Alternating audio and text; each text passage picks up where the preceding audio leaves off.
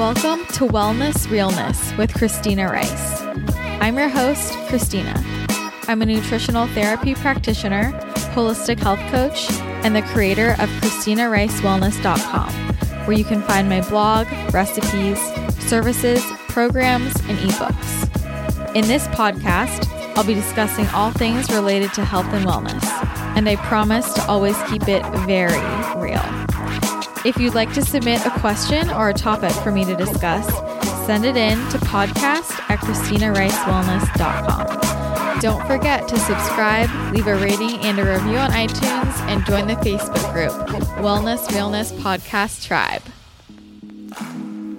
So today I have my friend from Down Under on the podcast, my friend Leah Williamson from Low Carb Conversations podcast. You probably know her. She's a fellow NTP. She lives over in Australia. I really need to get my butt to Australia. I have a lot of great friends in Australia, but I've come to discover they all live really far apart. Australia is huge.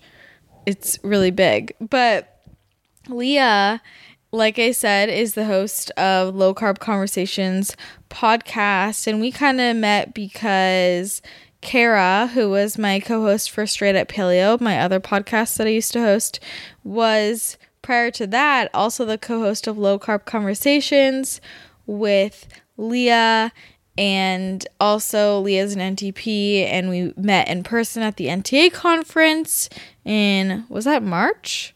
I think it was in March. But we got to meet in person then, and I've been wanting to have her on the show for a while. She knows so much about nutritional therapy, and she takes a low-carb approach, a keto approach. So she works at a clinic in Australia called My Keto Clinic, and she specializes in low-carb ketogenic diets and lifestyles, and she works with clients from that perspective. And she's also autoimmune paleo certified and a restart instructor. She also has a lot of personal experience struggling with autoimmunity and also following a ketogenic diet. And I really love Leah's approach to keto because she focuses all on nutrient density. There are so many different ways to do keto. There's what we call dirty keto, and then there's paleo keto, and I've had a few people on the podcast who I really love their approach to the ketogenic diet because I do think there's a wrong and a right way to do it, and Leah is one person who I think really represents the right way to do keto, and so we talk a bit about keto in this interview. We also talk about nutrient density in general because that's one of the things that Leah is most passionate about, and also something that I talk about a lot as well, and I'm very passionate about. She also gives a lot of great tips for moms if you are currently a mom or going to become a mom, and I really wanted her to touch on this during this episode too because obviously I don't have experience being a mother or being pregnant, so I really wanted her perspective and her advice to help those of you out who are more in that stage of your life, and I think it's fascinating too. It's something that I've been learning a bit more about. Actually, I got my first pregnant client a few months ago. I had never had a pregnant client, and then that kind of just made me want to start learning all of these things about pregnancy.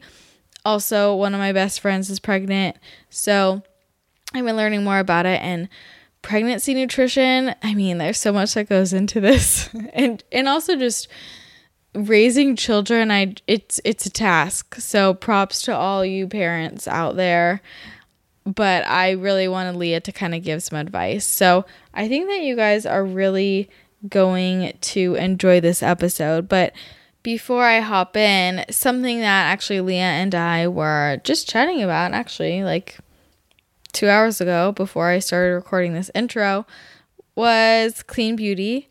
And it's something that all of us as holistic nutritionists or just anyone in the health and wellness space is becoming very well aware of the importance of using non-toxic personal care products.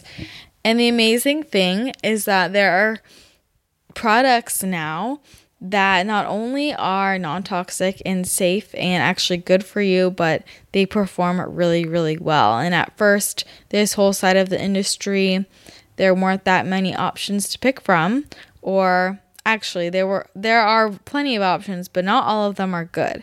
And so I pride myself on finding the good non-toxic products, and one of my absolute favorite skincare products is ClearStem. One of the things I love about ClearStem is that it combines Eastern and Western medicine. It combines holistic skincare with science, and it focuses on anti-aging as well as anti-acne. And they have done so much research into the ingredients of this product. I don't know of any other non-toxic product on the market that is specifically targeted towards anti-acne and anti-scarring, so really helping to reverse scars and improve collagen production. Like, you might see different products that are targeted towards anti-aging in general, but I don't know anything else that is targeted directly toward anti-acne and scar reversal, and that is something that I really wanted to find when I switched over to non-toxic beauty, and this has become a daily part of my regimen. And I know a lot of you have been trying it too and loving it, which I love. You should also definitely check out the testimonials about it and the reviews in case you want to learn more. I personally love reading reviews from other people who have used products. I think all of us who are product junkies love product reviews, but there are some really, really powerful testimonials about this product.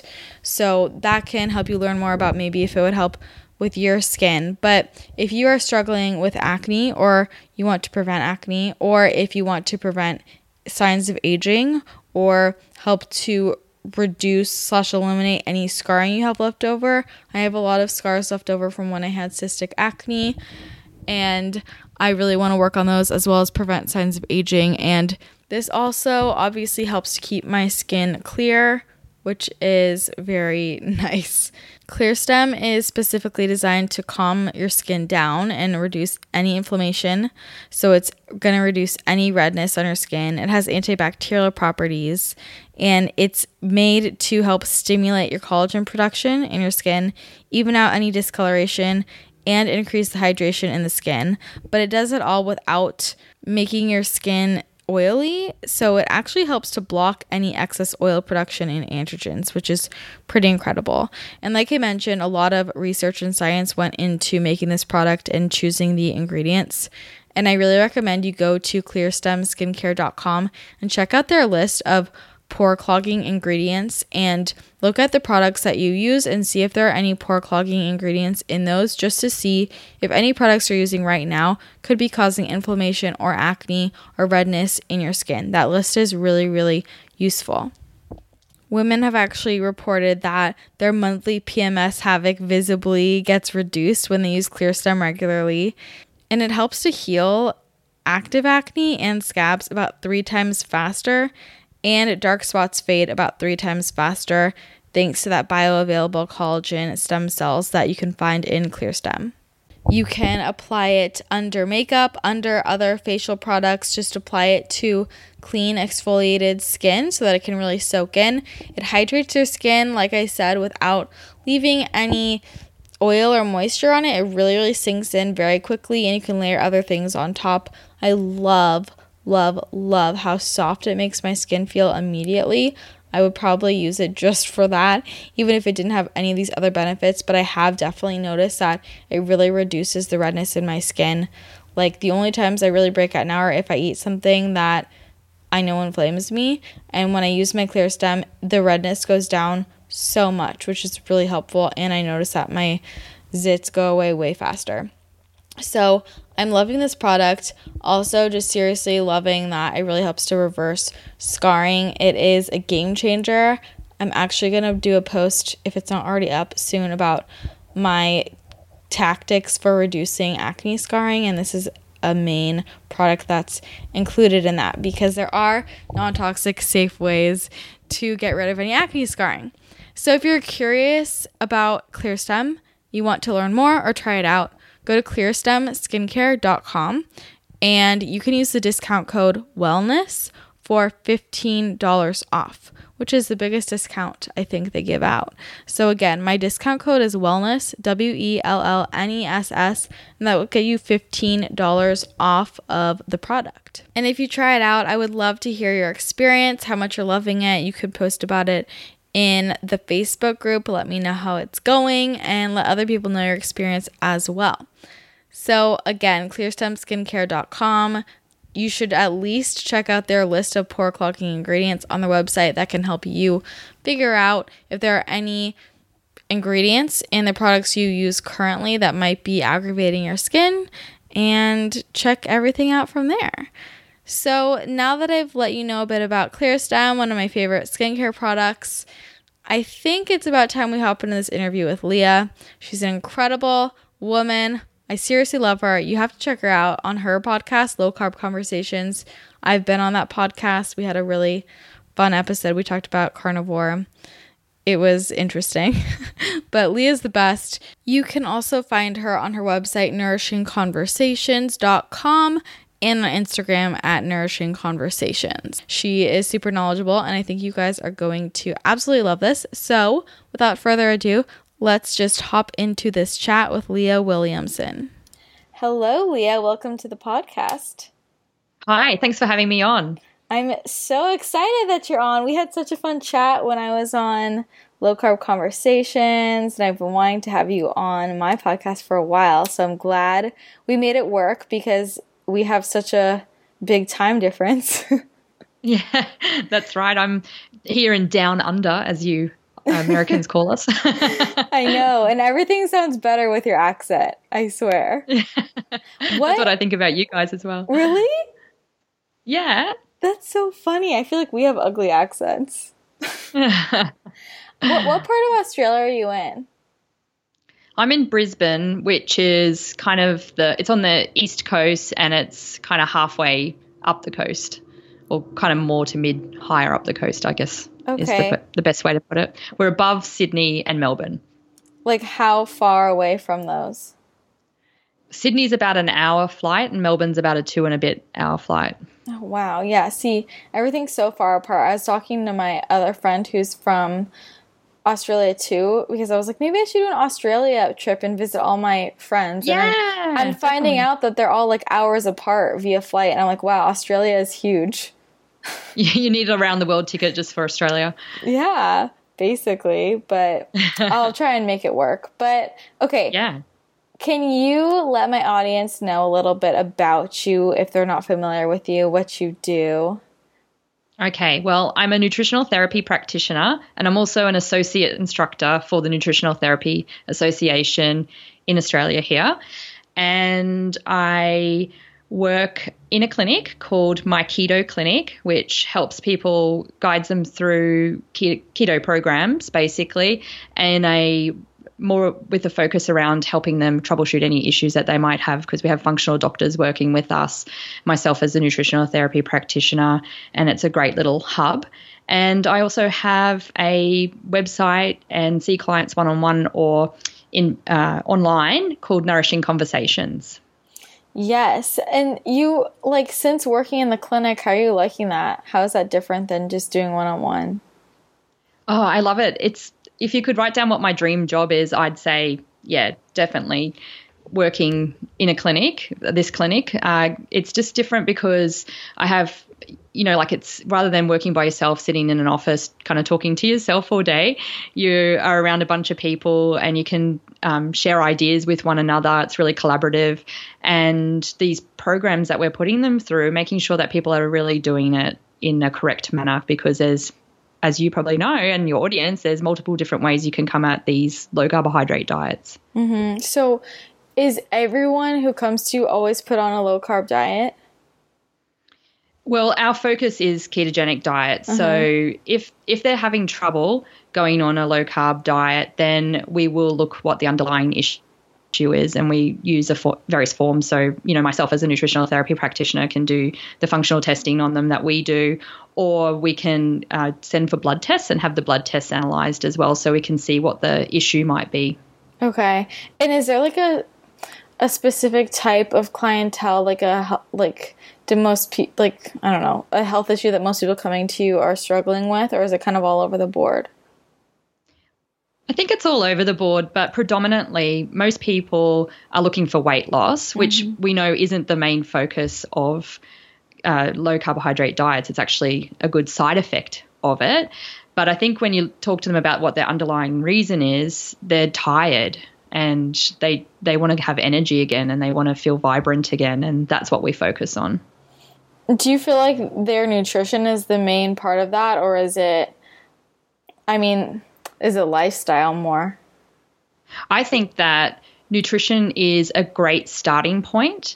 It's something that they're able to do easily and control, as well as while they're doing that and removing some of the inflammation from their body, it removes the inflammation from their mind, and they can see more clearly and then think of ways that they can reduce some of their busy lifestyle as well.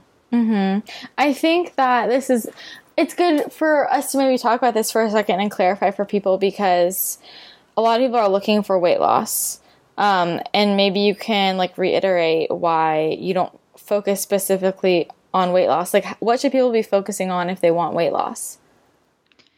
People should be focusing on, their health first. Mm-hmm. So weight gain is a byproduct of something underlying that's been happening in the body. And when you focus on the weight loss, you're not actually addressing what that specific issue is. So I know myself, I've been through a weight loss journey. I focused years on just losing weight, and I would yo-yo diet, you name a diet, I've probably tried it over the years, only to put weight back on again. Where when I started focusing on having more energy, being more available for my children, being able to keep up with them, the side effect of that then became losing weight as I was focusing on getting healthy and addressing my underlying issues, which was Hashimoto's, my autoimmune condition. Mm. Let's back up and talk more about your health journey. So when did you find out you had Hashimoto's? I actually found out in my early 20s, which is quite young, but I think I had problems ever since I was a child. I was always the chubby kid in school. I was teased and kind of bullied a lot, and, I had low self-confidence because of that, and I turned to food to comfort eat. And for years I would kind of sit on the couch and watch TV and read books because I didn't feel like going out and interacting with other people. I had some friends, but, not what I would say made me feel, going out and having them. That wasn't until teenage years I started developing some really cool friends who kind of taught me that it didn't matter what you looked like, we were friends anyway. But because I was so tired all the time, people always commented, oh, you're in a bad mood, or you're so tired all the time. And I think thinking back to those times, it was really the Hashimoto's coming into play there. So when I found out in my early 20s, I was just like, oh, this is amazing. There's actually a reason why I feel this way. And I thought that I'd just take, the tablet and everything would be fine. But I still felt not the greatest. I still didn't feel fantastic. I still was gaining weight. I still was tired. And it wasn't until I actually found real food and a paleo way of eating that changed everything for me. Okay. And then, so what about what brought you to nutritional therapy? Was that finding healing on your own and then wanting to share that with other people? So once I found paleo, we started a meetup group, because at the time there was actually a point in time, I don't know if you can believe it or not, that people did not know about paleo. You know what? There are still people who don't know about paleo, and it shocks me. What? Yeah, that's unbelievable. They must be living in a cave rock or something. Exactly. Yeah, they're the real paleo person. True. So when that all came about, when I lost 30 kilograms, which I'm not sure what's in pounds, just by cleaning up my diet and following a paleo lifestyle, I was so passionate about it. I was like, I need to get out there and tell everyone about it. And at the same time, Jimmy Moore was touring Australia, and I saw him, and he was like, if you've got a story to share, or, you need to tell people, we need to get the word out. You need to start a blog. You need to start a meetup group. And I was like, yes, I'm going to do all of that. So I started a blog called Brisbane Paleo Family, which was about our family's journey through eating paleo. And we started the meetup group. And so this meetup group, there was like 10 of us when we first started, and we'd meet in secret at the back of a cafe, and we'd sit around and share these, you know, secretive stories about, can you believe it? Today I ate steak and some butter and some, you know, vegetables. And I think, this is crazy. Like, you know, that cracks me up. I know. Like, we had to, like, we felt like we were real outsiders, which is why we started the meetup group. And the meetup group eventually grew to have, we've got over 1,000 members in it, and we do potluck picnics and events and movie nights and all kinds of different things. It's a really great community. And now we have lots more people because it's, you know, a lot more people know about paleo now. That yeah, sounds I just think so fun. Like, now I want to start a meetup group. Yeah, it is so much fun. Like, and you just bounce off other people who have been through it. Like, that meeting that we had, the first one, we sat around and we shared our stories of how we'd gained our health back. And there was a lady I always remember who, she had been, I think she had like fibromyalgia or something like that. So she was always in so much pain, and she thought that she would never work again. She thought that she would never walk again. Like, she was heading for a wheelchair kind of situation. She never thought that she'd be normal. And then within a few weeks of cleaning up her diet and eating paleo, she felt better and didn't have any pain. And she was so scared to tell anybody that this change had happened, because she thought that it wasn't real and it was going to come back, that she lived without any pain for a year before telling people that it was paleo that had helped her just by cleaning up her diet. Wow. Can you believe that? Yeah. It's so interesting, because it's like, why do we feel this need to hide that? Exactly. You know, and so that's why I needed to get the word out there. I need to help more people. And, you know, through the meetup group, I met Leanne Scott, who's the Australia-New Zealand lead instructor for Nutritional Therapy Association, and she invited me to come and sit in one of the back of the classroom. And it was the first year of nutritional therapy practitioners coming through Australia, and Gray Graham was our instructor. And so – wow, OG. That is OG. It's so cool. And so I walked into this room, and – they were teaching the palpation points for thyroid, where we're pressing down on the points. Yeah. And because I have a history with thyroid, and they was telling all these things, all these clinical bombs about it, I was just sitting there going, I've found my people. This is my tribe. This is amazing. Like, these people totally get what I'm passionate about. And so I enrolled the next year, and that's why I became a nutritional therapy practitioner. Amazing. So I'm curious, like, what you tried before paleo. Well, what didn't I try? I often say I tried all of them except for the lemon detox diet. It had to have kind of food in it for me to want to try it. I couldn't just drink something through a straw or, you know, that kind of thing. But I did the typical Weight Watchers numerous times. So low fat, calorie counting, you know, I went through all of those. And sometimes I'd have great success, but that was mainly because I was reducing all the other processed foods out of my diet and calorie restricting, but it would only last for a short term, and then I'd put more weight back on again after that. So yeah, I even tried a gluten-free diet. I did try a vegetarian, raw, vegan. Didn't last very long because all the raw foods just really upset my digestion system a lot. And yeah, so I kind of tried most of those things. I'd, you know, read those magazines as well, which is the worst thing to do, the women's magazines, and follow that diet that they have in the middle section of that. I was going to ask if you had tried veganism or vegetarian, but that makes sense with the digestion. Yes. I'm curious, was it scary for you to do paleo, where it's suddenly no calorie counting and probably a lot more food than you were eating on those other types of diets? It wasn't scary because I've always had a problem with gluten, and this just made so much sense. And I think I actually felt more freedom about it because I was like, what? I don't have to count this. I don't have to measure it. I don't have to, like, I'm just eating this real food. And I started feeling really good within a couple of weeks. So that's when I said to my husband, who's very supportive but has never had a weight issues, quite lean, I said to him, oh, I want to try this paleo diet. Can we eat this way? And he's like, oh, another diet. Okay. But he actually felt fantastic as well. Like he got a lot of energy out of it. So that made it even easier when you have a supportive partner. Yeah. It just made it so much easier. And then at the time my son was born, I started looking at his lunchbox and I was literally giving him Tiny Teddies, apple juice. Oh, do you know what Tiny Teddies are? They're like little biscuit. Yeah, I didn't know if you guys have little cookies, yeah. I might, Vegemite sandwich and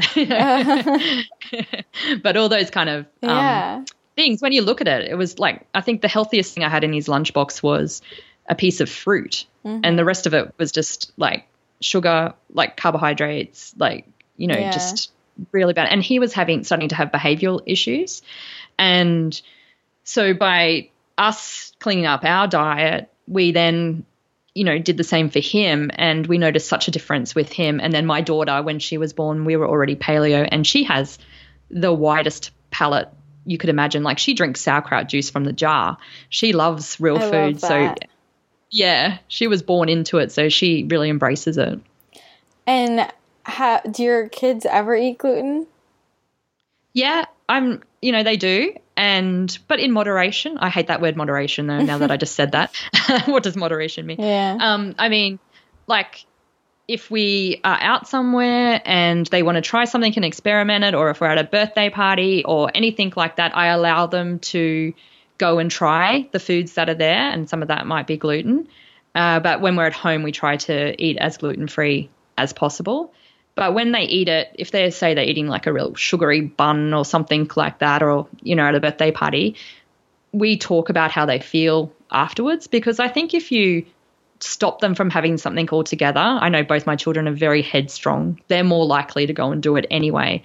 And once I saw my son, I must have told him to stop eating whatever was on this table. And I saw him like sitting around the corner, shoving another cupcake into his mouth. And I thought, oh no, I'm not going to do that to them. I don't want him to go through like what I went through as a child, feeling ashamed of eating food because I might get fat from it, or knowing that I shouldn't be eating that kind of stuff. So I don't want him to feel that way. I want him to make his own decisions based on how he feels when he eats those foods. Yeah. So what tips do you have for people when they're raising children and they want to make sure that they're not turning food into like a good or bad thing, and making sure that their kids are able to make those decisions for themselves? Yeah, I think educating is an important key. So we'll have often put, when we're home having like a lunch on a Saturday or a Sunday, we'll put all the foods on the table like a platter and get them to pick off what they want. And if they don't choose something, we kind of ask them, why don't you want to taste that? And, my son will always say, because it's green. And we'll be like, but did you know green is really good for, all the cells in your body? You need these to digest. You need, kind of give them the education points around it, and just say, well, maybe you just want to have a little taste. And he'll taste it and he'll spit it back out, and we'll say, well, what didn't you like about it? And he'll be like, oh, it's bitter. And I'll say, oh, well, bitter's very good for digestion. How about you just have a little bit of it? And he'll decide whether he wants to or not, or we'll just keep putting it back out until one day he eventually wants it. And the other thing that I think is really important is leading by example. So I'm not going to sit there and eat a cake, not that I'd be eating a cake, but, I'm not going to sit there and eat a cake or hot chips or anything in front of them and then tell them they can't eat that food as well. So kids are very monkey see, monkey do. They really listen and look up to you, and they're listening more than people realize. And so they will lead by your example. Yeah. The other thing is I would like to talk a little bit about when they're even younger, like when they're first born, those first few years of development, because I feel like it's so important when we're setting up their microbiome and their immune system. And I'm wondering if you have anything to share surrounding that, important tips for mothers to take into consideration, because that's definitely not my area of expertise, but I feel like it's such a critical time when we look at kind of how food allergies and intolerances develop, and so I'm wondering kind of what your take is on important steps to take during that period of time when they are first born, through the first few years of life. Is there anything that you think mothers should make sure they do or make sure they avoid? Yeah, definitely. So I think even back to if you know you're going to conceive prior, like the first few years beforehand is just really prepping your body ready for that as well, because it does make a difference when you're even thinking about conceiving.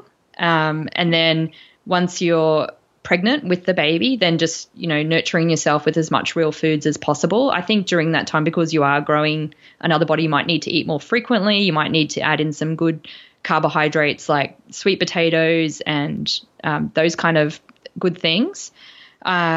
Then when your baby is being born, I have to say, actually, just a side story there, I had the worst morning sickness ever imaginable for 20 weeks for both my children. Oh my gosh. So I could not hold down any food. It was day and night. It was horrible. And all I wanted was Vegemite on toast, good old Australian food. And I thought, oh, this is terrible. I can't even hold down anything. And I searched the internet everywhere trying to find what I should do because I'm paleo, but I really want this toast and blah, blah, blah. And I read this amazing article by Mark Sisson, and it just said, like, you know, just treat yourself with care during this time because that's the most important thing. But where you can, paleofy your foods. So if you feel like mac and cheese, then get a gluten-free macaroni, get your good quality cheese, and cook some egg through it. You know, try and nutrient dense your foods as much as possible. And when I read that, I felt so relieved. I was like, oh yeah, I've been putting all this pressure on myself that I'm not eating as well as I should be because I feel so sick, but how do I get it into me? So after I read that, I just started adding broth to everything. And I would have a gluten-free toast and just maybe put some avocado on it or something like that just to get me through that period. And then once I felt fine, I just continued to eat the foods, the good foods. And then after giving birth, it's really important during that time because basically, you know, you're caring for yourself and the baby. What goes through your breast milk is what the baby is eating if you're able to breastfeed. Some people aren't able to, and I'll give some tips around that if you're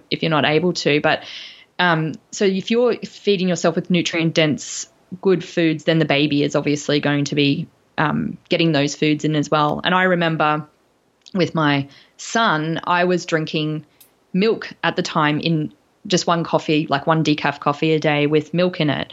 And he was getting really bad reflux, and I couldn't understand why. And I was talking to one of my people in the paleo group, and they're like, are you still having milk? And I said, yeah, I do have milk, and just in my coffee. And they were like, well, that's probably the reason. Why don't you give it a try? And we took it out, and after that, he was fine. Oh, wow. So you could definitely see the difference of what I was consuming was being passed on to him. And that's in my example. And then I know some people aren't able to breastfeed. So, you know, I'm not going to go into all the different alternatives of milk and things like that you can do for the baby. But with my daughter, I had to do a companion. I didn't have enough breast milk coming through. I think my thyroid at the time wasn't great. So I continued to feed her, but I supplemented with a formula. And I'm quite happy to admit that, even though I'm all about real food, you've just got to do what you can do at the time. Mm-hmm. And so when she was able to have her first foods, I made sure her first foods were as nutrient dense as possible. So she got a lot of bone broth mixed in with her veggies. And there's some controversy around egg, but I gave her egg. I did not feed her that rice kind of cereal stuff that has no nutritional value in it whatsoever. I think that also sets up the baby's palate for having bland tastes. There's some studies around the more foods that you can introduce in the first 2 years of their life, the more variety and the more different tastes, the more receptive they are to be able to try different things. And I think that was so true for my children, because my son, his first food was that rice cereal. Mm-hmm. He's got a very bland palate, doesn't quite like experimenting as much, where my daughter, she is quite, you know, she had the bone broth as her first food. She's tried all different kinds of things. And so, yeah, she's more into it, trying different things. Yeah, that's so interesting. And it makes sense. And I think something else actually I was talking to someone about was, I mean, like I said, I don't really pay attention to all this because I'm not at that stage in my life. But I didn't realize it was so controversial to have babies just immediately start eating whole foods. I think it's called like baby-led feeding or something. Yeah, baby-led weaning. Yeah. Like, did you do that, or what is your opinion on that whole thing? I have to laugh because it makes me remember about my daughter. So we started off with a few pureed kind of things with her, and then I'd read a bit about baby-led weaning, and I was like, oh, I'd like to just try a few of those things. So basically, from my understanding of it, is you just have the food on the table, and if the baby picks it up and wants to try it, you let them try it. Mm-hmm. And I always remember she would pick up these foods, but because they're, you know, they don't have that mastication development, they don't have teeth, they're not like kind of able to chew like we are, she would store all the food in the side pocket of her cheek. And like a little chipmunk. Yeah, like a chipmunk. And I think that she was like kind of swallowing the soft foods down. Uh-huh. And then I'd look into her mouth and I'd be pulling out like, oh, she's picked up a whole carrot off the table. How did she get that? So I don't know if I was doing baby-led weaning wrong or whether that's how you do it, but it was kind of, a bit funny for us because she would always just store it in that side pocket.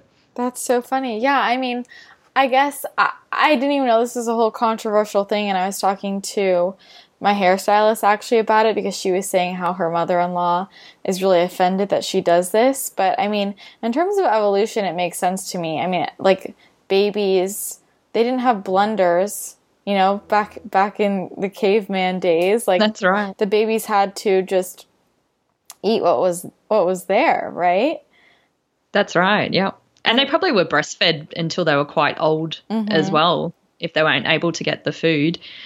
I'm not sure. I haven't really looked into the ancestral practices of those days for baby-led weaning. Yeah. But, it does make sense. And, I mean, it's all about experimentation and monkey see, monkey do, like I was saying before. So having them at the table with you while you're having dinner really sets those good foundations and practices in as well. Like, I have this thing, we call it like the ceremony of eating, but it's basically just getting back to how you would just sit around the table with your family, and we have dinner at a particular time, everybody's home for dinner, we might make a bit of a thing out of it, the kids and I have been home, we might set the table, we might pick some flowers from the garden, we sit down and we turn off all the electronic devices, and we have that connection with one another. And so there's no point leaving the baby out of that as well. So we always had the baby at the table with us at all times.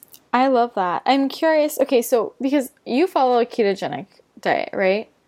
Yeah. So do you like worry at all about macronutrients for the kids, or do you just, as long as it's whole food, it's fine?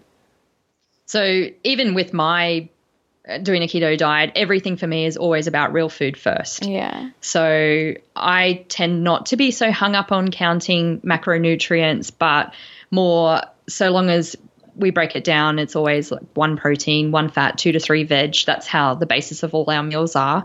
And so with the kids, it's all about, real food. I do sometimes get a little bit concerned if they want a lot of, processed food, or not that we have a lot, but if we have been somewhere and they've had a fair bit of food, I will make sure that their next meal is so nutrient dense and good for them. They've had some bone broth in there just to kind of balance it out, I guess. Yeah. Well, do you what about fruit? Do you give them fruit? Yeah, I give them fruit. So in their lunch boxes, they'll have berries. Mm-hmm. So, we get like beautiful blueberries or raspberries and strawberries. They love all those ones. Kiwi fruit, I think. Do you call it kiwi fruit? Yeah, we do. Yeah. Kiwi fruit's a good one they love. And my daughter will eat that with the skin on. She loves it. And, sometimes I put in there a banana every now and then for them. We've got apples at home from time to time. We eat very seasonally. We have a spray-free fruit and veg box that gets delivered, so we're only eating what's in season. That's and whatever amazing. Fruit goes along with that. Yeah. I need one of those. I wish. Yeah. You do. That's true.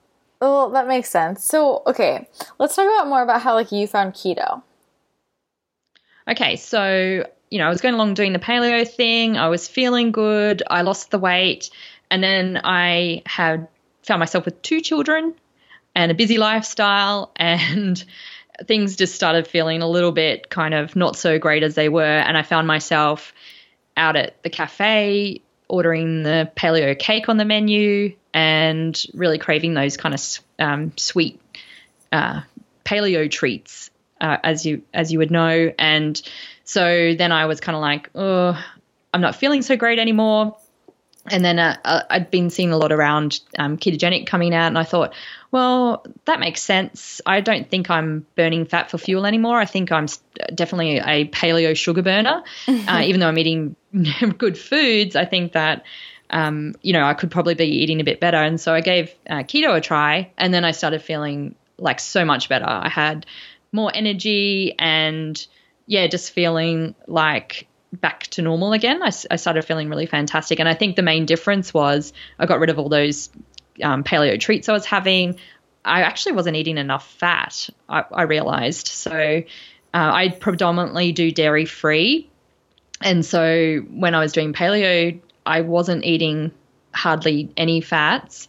So I put butter back into my diet, which I find that I'm okay with a bit of butter back in. And that was definitely made a good difference, and got rid of some of the, like, we were probably having sweet potato with every meal, those kind of things. And I don't mind having those kind of good carbohydrates, but I think for me personally, it just wasn't working. Yeah. I'm curious, like, when we talk about keto, there's so many different versions of keto. Mm-hmm. And was there someone whose version of keto you tested out first, or like where were you kind of getting your initial information from? Well, I love doing programs, so I've tried a few different programs over the time. So I tried keto on my own. I felt that I wasn't probably doing it correctly, so I actually did Sean Minor's program, Fat-Burning Females, which was amazing. Like, she's all about real food as well. It's just a fantastic program. There's no calorie counting or, macro counting or anything like that in it. So I felt like it was more holistic and paleo-ish, kind of felt that kind of freedom again for me. So that one I really resonated with.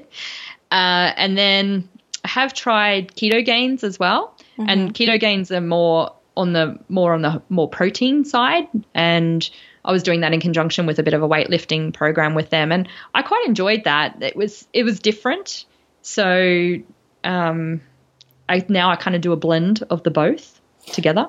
Yeah, I'm curious. So that works for me. Yeah, I'm curious more about like what you found works for you specifically.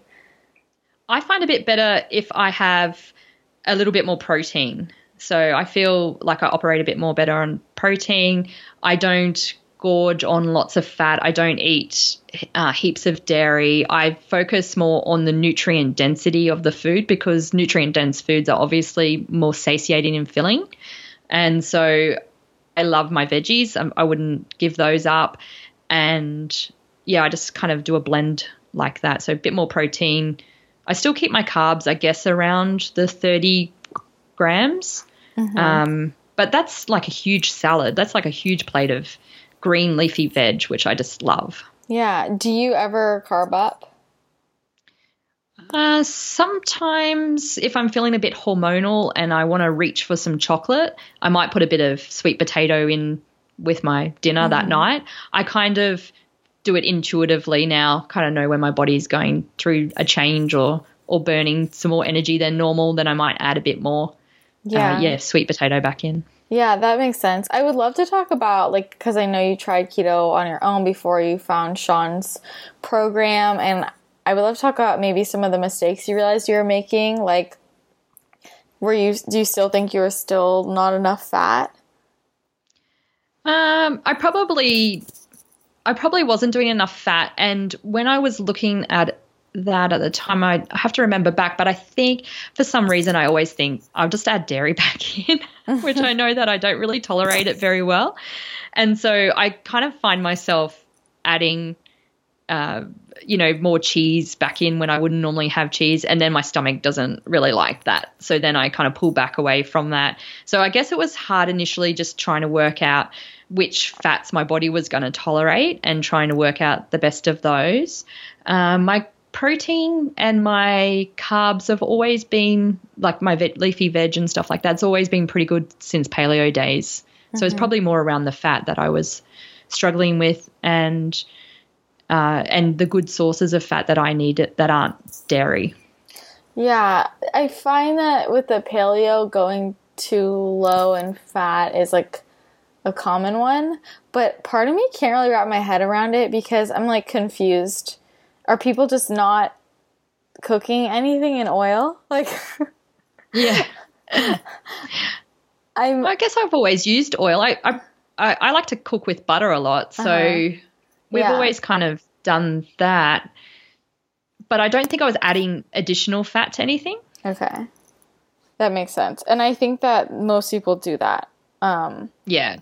And they don't really realize it. And a lot of them end up in like what Sean calls low carb purgatory, you know, like where you're low carb and low fat. Because, I mean, a paleo diet in general is low carb relative to the, like this regular way of eating. Diet. Yeah. Yeah. You know, that's definitely true. And that's one of my kind of peeves that I have is there's so much division in the paleo and keto and low carbohydrate community around whether paleo is low carb or not. You know, you'll often hear people who are, oh, I do keto and paleo is not low carb. But compared to the standard diets of, you know, of Australia and America and around, it is low carb, you know, and I feel like we could categorize all these ways of eating into low carb and all band together and really fight against these dietary guidelines, which is who the real enemy is.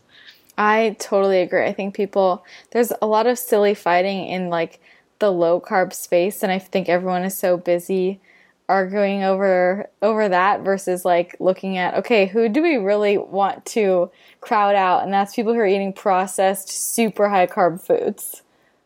Exactly. We want to educate them. We want to tell them, you know, but the only way that they're going to listen to that is if the dietary guidelines change or the dietary guidelines become obsolete because people are proving to them that there's other ways of eating other than this ridiculousness of, you know, 5 serves of bread a day or whatever it is.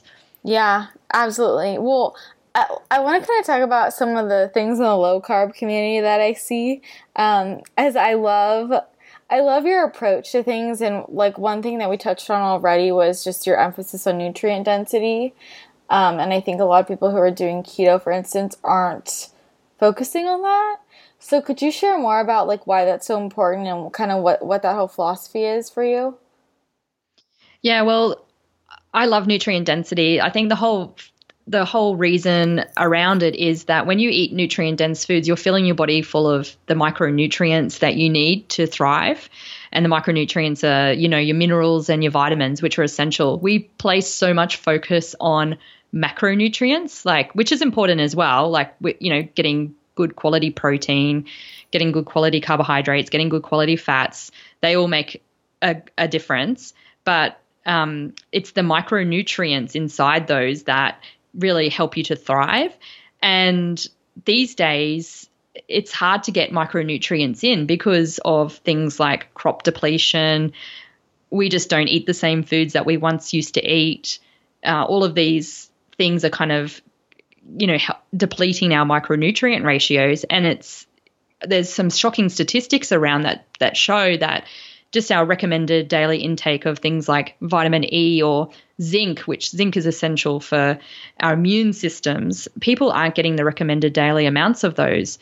And those nutrient-dense foods that contain those are things like offal. So I'm pretty sure you're spot on getting your nutrient density. I have been accused of eating too many organ meats.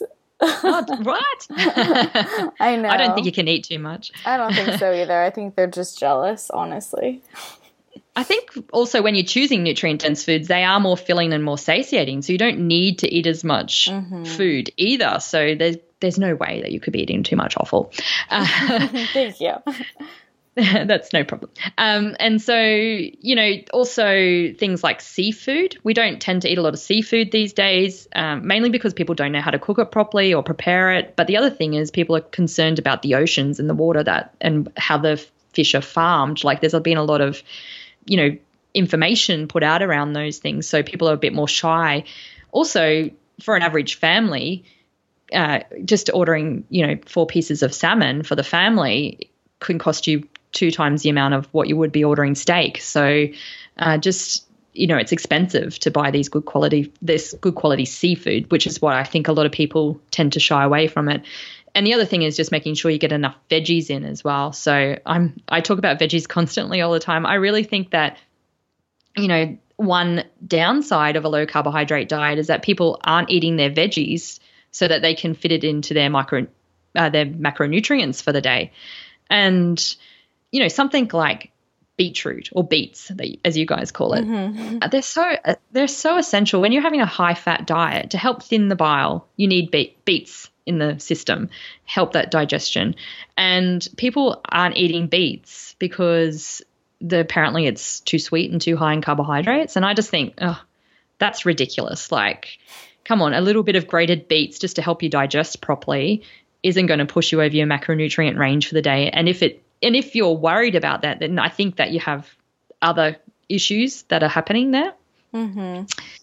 Yeah. And so, yeah, so I'm very passionate about nutrient density because some people can do keto or whatever it is that you're doing in a very bad way. So I've just heard about dirty keto. We just interviewed about that on the podcast recently, where basically you can eat whatever you want so long as it fits into your macronutrient range for the day. Have you heard about that? No, but I don't like it.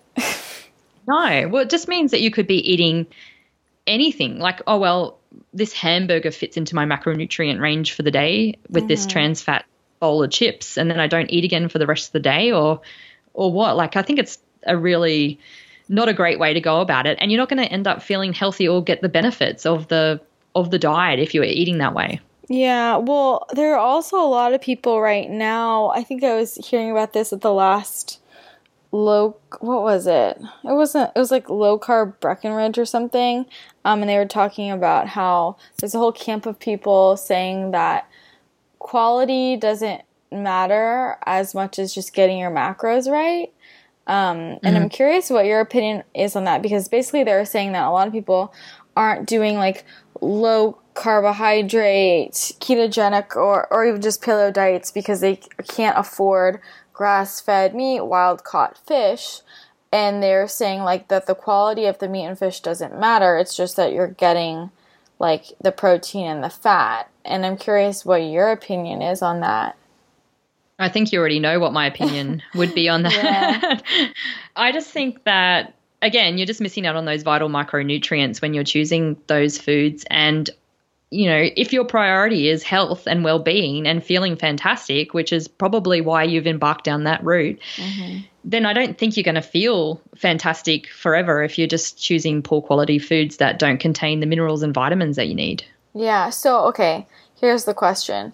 If someone was choosing between doing like a keto or low carb approach, but it wasn't going to be high quality food, versus Whole Foods high quality food and it's a higher carbohydrate content, what do you think would be better for their health? Oh, well, I guess if they can tolerate the higher carbohydrates, and if we're talking about whole food carbohydrates, I think that might be the better option, to get the more nutrient dense foods in, and then naturally you probably wouldn't want so much food anyway if you're choosing nutrient density, mm-hmm. because you would feel fuller. Whereas the kind of the empty foods that you're choosing just to fit into your macronutrients and poor quality, I don't think that you're going to feel as good all the time. But yeah. In saying that, either of those choices to me would still be better than eating a burger from McDonald's or something like that. Yeah, I totally agree. Well, back to, so I mean, you obviously think getting plenty of vegetables is important. So, but do you ever run into issues with like clients or people who are scared to get vegetables in general because of the carbohydrates? Yeah, I get that all the time. And yeah, I just have to really work with them to say, you know, explain the importance of nutrient density and give them good options to put in. Like, I never really liked celery until I saw your celery fries recipe, which I just love. And I've got a link to your blog that I send out to my clients when they're looking at adding more veggies into their diet. Thank you.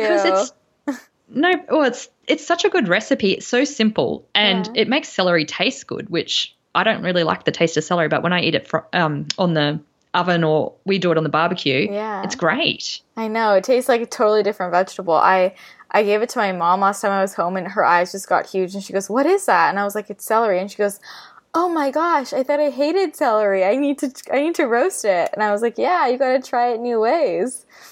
Yeah, that's so great. And then the other thing is too, I'll kind of get them to make something like beet hummus. So, you know, you just beetroot with some tahini and garlic, and I put a little bit of bone broth concentrate into that just for some extra nutrient density, and blend that up. It takes like 2 seconds to make. You can even get, I don't know if you guys get them, but we can get beets that are already pre-cooked in their own juice, so it doesn't have anything else in it. I only buy those because I don't know how to make them the other way. Yeah. And I mean, there you go. You've got beet hummus. It's so quick. You can either have it as a side through your salad, or you can get some veggie sticks and eat with it. And immediately you're adding more veggies to your diet. Yeah, that sounds delicious. I'm curious. Okay. We kind of touched, because you said a lot of people come for weight loss to the clinic with keto, and like, I know this is something that's debated a lot in the community too, is some people say you shouldn't go high fat, like to lose weight, because you want your body to burn your body's fat versus dietary fat. And then other people say, no, you need to make sure you get enough dietary fat, that it's different fat, and you know, to lose fat, you got to eat more fat. And I'm curious what your opinion is on that. I kind of prescribe to the thoughts around Maria and Craig Emmerich. Do you know that those guys? Mm-hmm. And they're in Craig's book, I think it's called Keto. He's got a table in there which talks about oxidative priority of the body and how it burns through. And the first priority the body burns through is alcohol. And then the second one is exogenous ketones. Then I think protein, carbohydrates, and fats. So if you're drinking alcohol, if weight loss is your priority and you're drinking alcohol, taking ketones, eating high carbs, eating lots of protein, and eating high dietary fat, your body has to burn through all of that before it'll burn through your body fat stores. Mm-hmm. And so when I think of that, then it makes sense to me that, okay, so while you're trying to move over into being a fat burner or and lose weight, then get rid of the alcohol. Don't focus on taking ketones, focus on burning your own body's ketones, eating a low carbohydrate, moderate protein, high-ish fat diet, I think is the key. But overeating fat to get into ketosis while you're trying to lose body fat isn't going to work in that situation. Okay, interesting. But do you find that people need to eat higher fat than they expect to get into ketosis initially? I think everybody does. We've been told for so many years to eat low fat. I was the queen of low fat diets, as I was saying before, and it takes your body a while to adjust to eating fat again. So you can either take an approach where you step yourself up into the fat so that you're, you know, slowly having a bit more each day, or, you know, each week to build up what your fat tolerance is, and then kind of sit at that level. I think you can do that, or you can just go at it and see how the body responds. Mm-hmm. So, yeah. Do you think that everybody should follow a ketogenic diet? I think that everybody should follow a low carbohydrate diet in whatever works for you. So while I do know there's a lot of people that keto doesn't do well for, I wouldn't want to label people into specific categories. Like, I know I've just said low carbohydrate, but we know that inside of that realm there's lots of bioindividuality and how you can come at it. I think that the way, you know, the Australian or the American and Australian standard diets, they don't work. So we need to focus our attention on other ways. But if you, yeah, if you just wanted to eat intuitively and eat nutrient-dense food, that is always my first and foremost, eating real food inside of that, which will be naturally lower in carbohydrate anyway. Mm-hmm. And then, yeah, and then if there's a reason why you can't get into keto or you choose not to get into keto, then that's, you either need to work out what that underlying reason is or that's your priority. You know, yeah. you might want to eat low carb, but enjoy an occasional wine every now and then. I know I'm a mum. It's nice sometimes to have a wine away from the children. So, yeah, you know, but that's your priority. You know, you need to work out what suits you best. Yeah. Do you notice any differences between women and men in keto? Oh yeah, definitely. Like men, usually lose a lot of weight fast and quickly. I'm not quite sure whether what that is. I think it's probably around women's hormones, and women are more likely to have probably eaten low fat for quite some amount of time, where men, you know, some men, I'm just generalizing here, but, you know, some men probably don't focus so much on what they're eating. They might focus more on going to the gym and exercising, I suppose. Yeah. Does that? Yeah. Yeah. Where women were like, okay, we're doing this whole low fat thing because that's what works. We're looking more at that kind of stuff. Yeah, so I think women, we have more hormonal imbalances due to low fat diets, due to the lives we lead. I think we tend to probably stress a bit more. I'm saying this kind of hesitantly because I don't like generalizing, because everyone's bio-individual. Yeah. But I can definitely see that women have different issues to men. Mm-hmm. What about fasting? What are your feelings on fasting? I think if you are fat adapted and you've been fat adapted for a while and you're truly listening to your hunger signals, then fasting can be good for some people. So that's a bit of a non-answer again. I'm always, I know like I sound like I'm very kind of fence sittish, but it's definitely because everyone is so bio-individual and it really depends on the circumstances in the case. And if you are the type of person who gets stressed easily, then, you know, that's not going to be good for you to fast. But if you're someone who's been cruising along, you're doing really well, you decided one day that you're just going to skip a few meals, I think that's fine. I'm not sure how I personally feel around the really long fasts yet. I personally have never done one. I've only ever done more like intermittent fasting. And for me, I felt that it was good in some ways, but not something that I would do all the time. So if I woke up one morning thinking that I might fast, but I feel hungry, I'm not going to fast. I'm just going to eat. But the next day, if I wake up and I'm not hungry, then I'm going to listen to my body, provided that I'm definitely fat burning. Yeah, I'm of a similar opinion. And, you know, a lot of people are sharing about their fasting experiences. And I just don't think that, I think that if you're ready to fast, it should be natural. Like when people are trying to force it, to me, that means you're not ready to fast. And I also think that it's something that you have to kind of earn. Like I think you have to be fat adapted to do it. And I think a lot of people are just kind of, they're not fat adapted and like, okay, I'm going to do a 3-day fast. And then they're struggling the whole time. And then, you know, it's been 3 days and then they eat, you know, they just gorge on a huge meal at the end of it. I'm like, this isn't what fasting is supposed to be. It shouldn't be hard if you're meant to do it, in my opinion. I totally agree with that. If you are waking up each day and going, on Mondays and Tuesdays I fast, but today's Thursday, so I can't fast even though I don't feel hungry, that to me is just, you know, putting yourself into food rules again, and that's not going down the right kind of path that you want to go down. But if you are intuitively listening to your body, then, and you're fat burning, like you said, then, you know, then that's great. Go for it. Yeah. But if it's putting any stress on your body and then you're going to gorge on food at the end of it or binge eat, then I don't think that's a good thing either. Yeah, I definitely agree. Well, speaking of fats, actually something I think is interesting is, do you ever see people who are having issues because they sort of have an imbalance of different types of fats, like people who are maybe just like way overdosing on saturated versus monounsaturated, or the other way around, or their omega-6 to omega-3 is really out of whack. Yeah, that's really interesting, because I see a lot of people that are already been on paleo or ketogenic diet for a while, and they're coming in to troubleshoot some issues.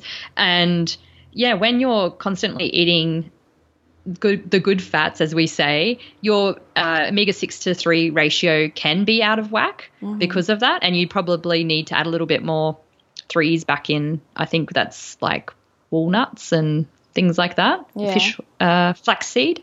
Yeah. So just getting like a little bit more back into the diet that way. But I normally do my functional evaluation on them and can test to see if that's what's needed in the body. Yeah. I've actually found recently that a lot of clients, I know, like their omega-6 to omega-3s are out of balance, and like that's why a lot of them have like period issues. And I think that's something that's pretty overlooked with a lot of women. So, and then I also think it's interesting, like when I first did keto, I think I went way too hard on the saturated fats and it wasn't going so well with me digestively. And then it took some tweaking to make sure I was kind of balanced out with my monounsaturated to saturated. So that's why I was just asking. I think it's really interesting, because I think some people can kind of lean in one direction. I think that is really interesting. Like, how did you go when you were eating carnivore? Does that kind of mess it up? That messed it up big time. And I think that's why, I mean, after about 2 weeks, I like crashed and burned. And I do think that was part of why I was feeling so crappy at the end of it. Part of it was just like so much saturated fat. And I mean, I don't buy into genetic testing completely, you know, there's so much epigenetics is real, you know, but my genes tell me I don't handle saturated fat that well, and I should focus more on monounsaturated fat. But I've also noticed from experience that that's definitely important for me digestively, and almost just like, I get kind of like sluggish and like bloated, and so for me, I know that it's important for me to kind of make sure I have a balance of both. Yeah, definitely. I think that's really important. The other thing I really find really important is that women, and I see a lot of women around my age group, I'm 40, coming to me with kind of like, you know, maybe period issues, menstruation issues, or kind of those endocrine type issues. And they are looking to kind of, they're going through early menopause, or they're looking at trying to kind of balance out their hormones. And I think that from the age of, say, we'll say around 30-ish to 40-ish, we don't focus a lot on ourselves as such. We are a lot of, you know, I'm generalizing here, but a lot of women are having families during that time, and they focus a lot on the family. And they're really not setting their body up for perimenopause or menopause to come later. And, you know, we know as nutritional therapy practitioners that there's so many people out there that think it's normal to have cramping and period issues, PMS symptoms. And then we also know that we see a lot of people think it's normal to have hot flushes when they get to menopause and have all those kind of symptoms that go with it. But in fact, it's not normal to have any of those. And I really am becoming quite passionate about, especially because I'm going through that perimenopausal stage, of preparing our bodies as best we can for menopause, so that we don't end up having all those issues. I don't want to get to 50, late 50s or 60s or whenever it is that it happens, and be foggy brained and hot flushes and feeling terrible. You know, I want to prepare my body as best as I can now, ready for that stage. Yeah. So what are some things that people can do to prepare themselves? Well, I think it's definitely the diet. So really good fats, getting those in there to help balance out the hormones and imbalance now, as we've been talking about it. and just fueling yourself with the nutrient-dense foods as much as possible, so that you're not depleted in any of your like zinc or, you know, hormone levels or anything like that. And also like allowing ourselves to take breaks during that period and focus on ourselves a bit more, like that whole lifestyle kind of thing, because I find, and I know myself, where if you're a busy working mum, or, you know, you're busy working all the time, you don't tend to focus on yourself so much. You're giving a lot to everybody else. But now it's, I'm telling you, it's okay. You need to start focusing on yourself a bit more, ready for these events that happen in your life. Yeah, I think that's a really important one and very overlooked. Like, and I'm definitely realizing that more and more with everyone I work with. I'm like, it's all coming down to like, we need to manage the stress, because it doesn't matter what you're eating or what supplements you're taking. If you're just so stressed out, you're fighting your body, you know, like, and I think people just really, it's hard for them to believe that and wrap their heads around it. It's so true. And it just seems like, you know, we can't avoid the stress that we have in our lives, you know, whether it's self-imposed stress or it's stress from outside sources, but we definitely need to learn ways to manage it better. Mm-hmm. Having two kids, like, what are some things you do to sort of mitigate stress? Because you have a lot going on. I've always got a lot going on, and I'm telling everybody to manage their stress, and sometimes I think I need to take a lesson from myself. But I guess it's about being prepared and organized. I know a lot of people feel, you know, I always come back to the food, but a lot of people feel that they can't do this kind of way of eating. There's lots of things that can help you in the kitchen. Like, I have a pressure cooker, which I think is similar to you guys have the Instant Pot. Yeah. And I mean, like, you can get nutrient-dense, real food on the table in 20 minutes when you have one of those. Mm-hmm. I just throw everything in there. It's like it's been slow cooking for hours and it's only taken 20 minutes. Mm-hmm. I think also I try not to over put too much things in the calendar, like kind of put too much on. Like, I find that the kids need a break as well. We don't want to fill up every afternoon after school with an extracurricular activity or sports or something like that. They need to have a break as well. So I think that just adds stress to yourself when you're and the children when you're trying to do too many things at once. So we try to have one afternoon or a few afternoons where we will just come home and just chill. They'll just go to their rooms and play, or we might just go for a walk around the block after school just to wind down, rather than filling it with sporting events and things like that. Yeah, I think that's a really good point. I think that our culture really glorifies like always being busy, and I don't know, I think that a lot of us, or at least I have dealt with this, just feeling guilty if I'm not doing something that I think of as productive. Yeah. Definitely. But then it burns you out when you never take time off. Yeah. It's a hard lesson, because you feel like you need to be doing something all the time in order to achieve. Mm-hmm. And actually the harder thing to think about is actually stopping and doing nothing. And my children, they never seem to be have ever felt boredom. Do you remember as a kid you would be bored at times? Yeah. Oh, what am I going to do? I think it's okay to be bored. You know, yeah. That gives you space to stop and just do nothing. But my children, like, if they say they're bored, it's like five minutes. I'm like, yeah. Guys, you can be bored for a bit longer. I think it's a good thing. I know. I was talking about that with someone else recently. I'm like, I remember when I was younger having periods where I was like, I'm bored. And I don't even know the meaning of the word anymore, and I need some boredom back in my life, I think. Definitely. I think I even remember a time on TV, because we didn't have Netflix and all of that, and you'd be bored just watching TV. You'd be so bored from TV, you'd just get up and do something else.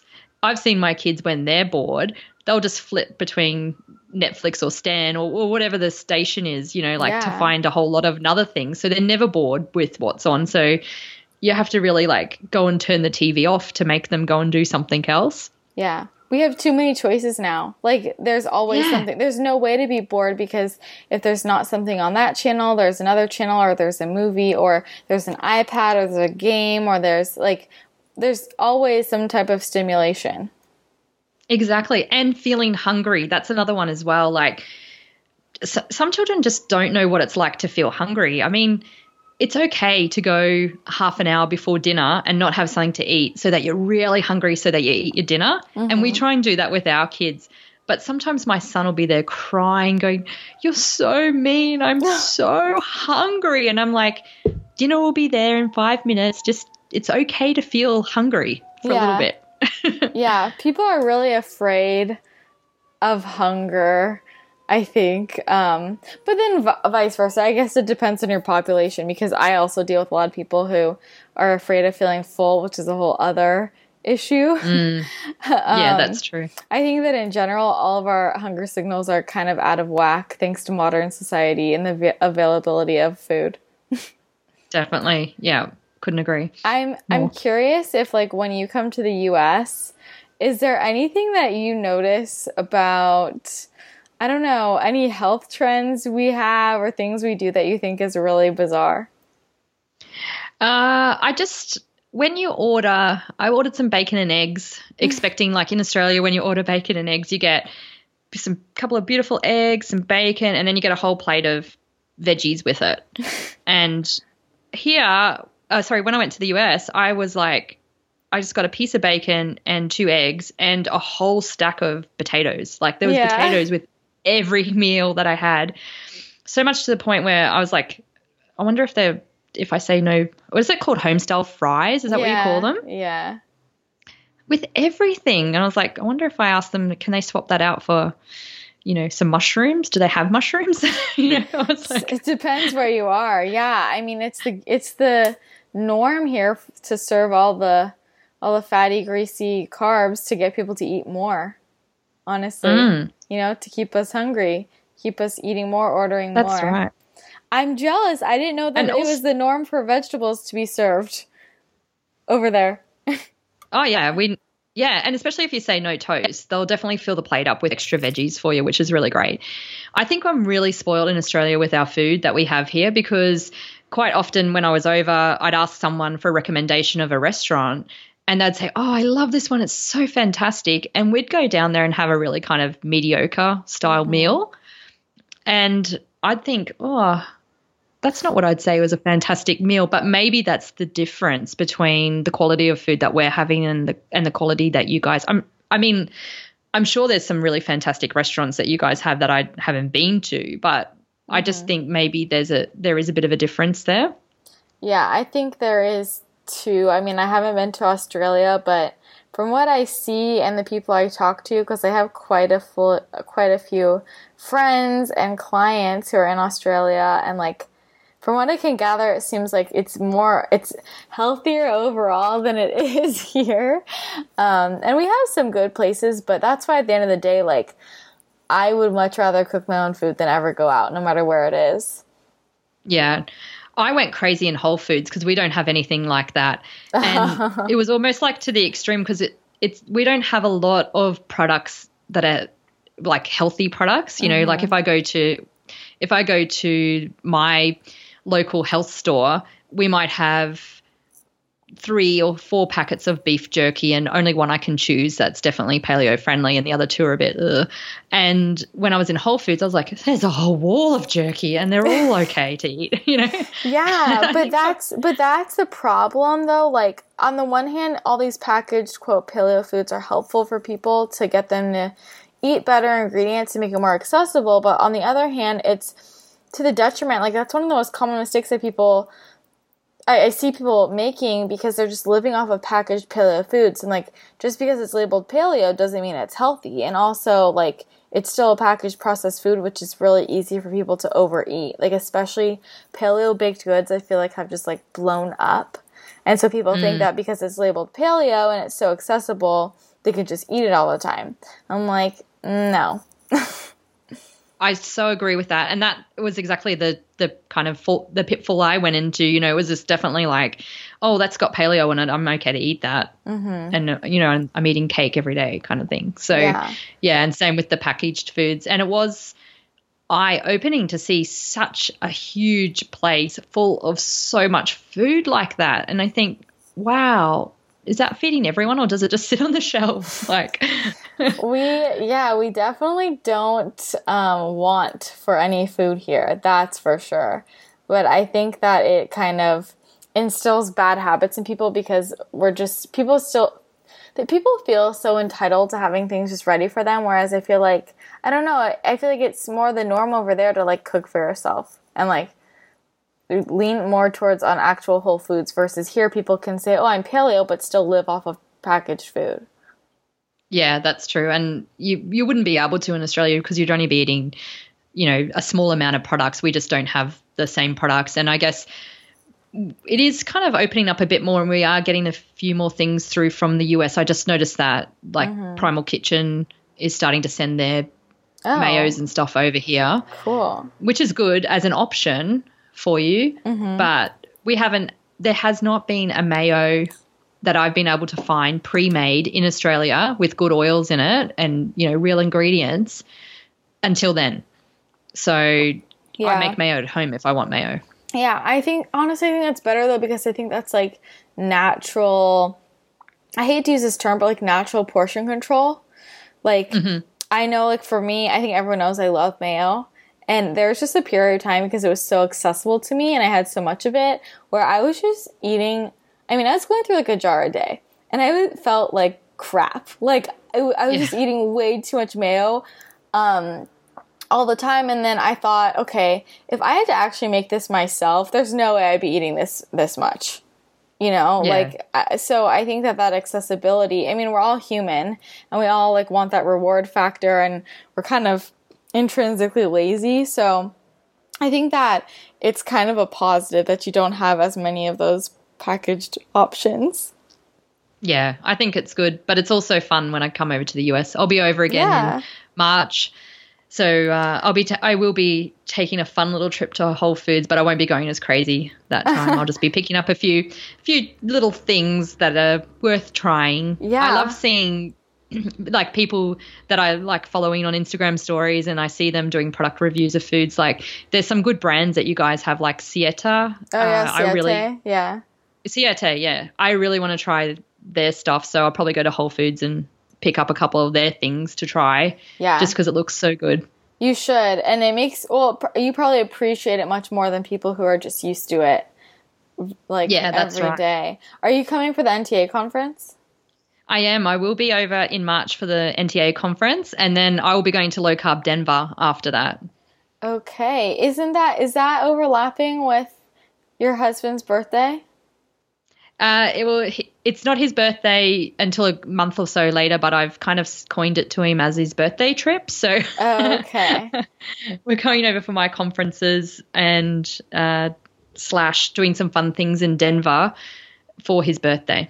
Ooh, fun. Yeah, Denver will be really fun. That's exciting. Well, if I go to the NTA conference, then I'll get to see you again. Yeah, that'll be great fun. Yeah, get to hang out. We can do a trip to Whole Foods then together. Oh, yes. I'll show you. I'll tell you what's worth it and what's not. I'll let you know the good products.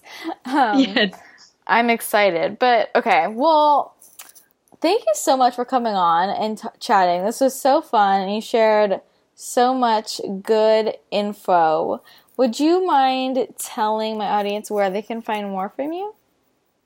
Sure. I am at nourishingconversations.com. That's my website. And then on Instagram most of the time. So that's just at Nourishing Conversations.